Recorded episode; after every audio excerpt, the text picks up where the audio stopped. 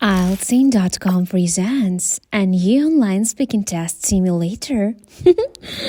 you can try it for free. Welcome to the speaking part of the IELTS exam. What is your name? My name is Evelin. For part 1 you will be asked a couple of questions to know you better. Do you like to take photographs? I'm not a professional photographer, but I do like clicking photographs from my phone. For me, photographs are mere collections of memories that I often display on my social media accounts. These pictures remind me of the great times I had. How often do you take photographs? Technology has made life so much simpler and more convenient. I take photos every now and then from my smartphone when I have to go for a walk just to make sure that I'm looking good. Have you framed any of your photos? Yes, I framed two photos with my BFFs and I keep them in my room on the side table of my bed. Do you prefer to take photos yourself or to have other people take your photos? Why? It will be way more comfortable taking photos by myself as I can see crystal clear how ridiculous my facial expression looks. In addition, I can apply the techniques that I have learned to produce stunning photos. Do you keep your photographs on your computers? Yes, usually after a month I transfer all photos from my mobile phone to my computer because it is always safe and secure on my PC. Also, this solves the problem of insufficient storage on my phone. We are gonna give you a topic and we would like you to talk about it for one to two minutes. Before you talk, you will have one minute to think about what you are going to say. You can make some notes if you wish. Describe an occasion. When you lost something and then got it back. What was it? When and where you lost it. How did you feel? I have a very forgetful nature and I often forget things, but I'm lucky enough that most of the time I get things back as well. Right now, I would uh, like to share the experience when I lost my mobile phone, but fortunately, I found it later. This incident took place approximately two months ago when I was riding my bike and going to the local department store to buy some groceries. I was wearing loose pants and I have noticed when my mobile slipped out of my pocket. When I thought to call my mom to assure the items, I found my phone missing.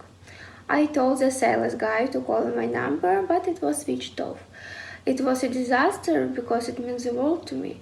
Upset I went home. As soon as I entered, my dad told me that he had called me and the call was answered by a person who had found my phone.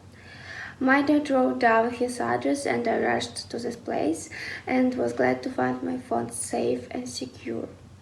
I felt so relieved and thanked the gentleman for his help. It was a lesson for me as well to be more careful about my belongings. So that is a time I can recall when I lost something and found it back. What kinds of people may lose things often? Well, I think two groups of people may lose things often. Firstly are the careless people, they do not have the habit of putting things in order and they like leaving things around carelessly. The second group is the old people, since they are quite old and they are not as energetic as they were before. Most of them become more and more forgetful as time goes by. So I think uh, the elderly might also lose things often too. What can we do to prevent losing important things? I think there are several ways for people who want to prevent losing important things. To start with, they can develop a habit of putting certain things in certain places. Secondly, they can write down the places where they put the important things in notebook. Since most people are busy with their studies and work, it is unavoidable that people sometimes tend to be forgetful when they are extremely busy. So these are two ways to prevent losing things. What would you do if you saw something valuable that didn't belong to you on the street? When I was young, my teacher taught me that it was illegal to use uh, things of other people without the owner's permission. So I made pick up the thing and sent it to the police station and asked the policeman to find the owner.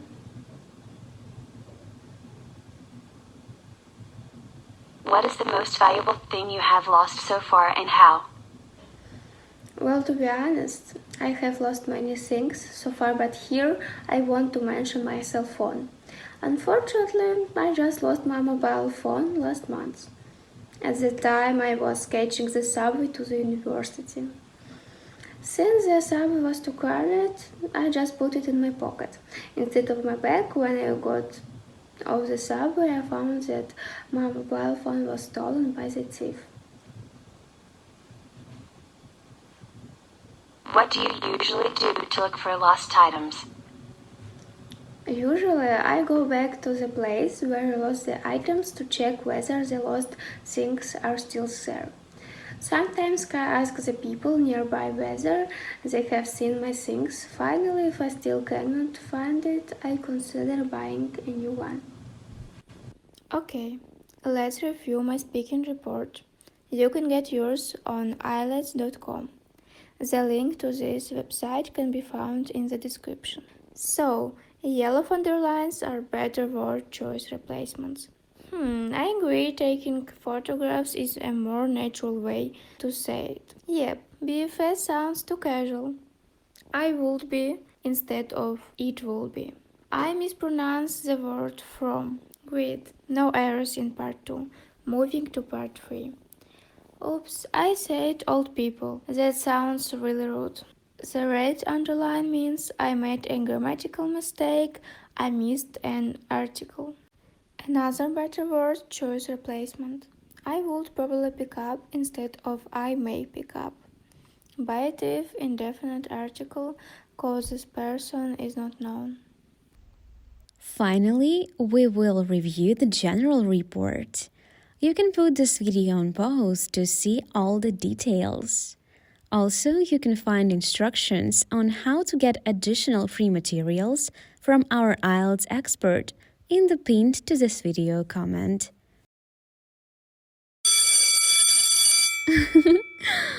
Happy IELTS and for the exam!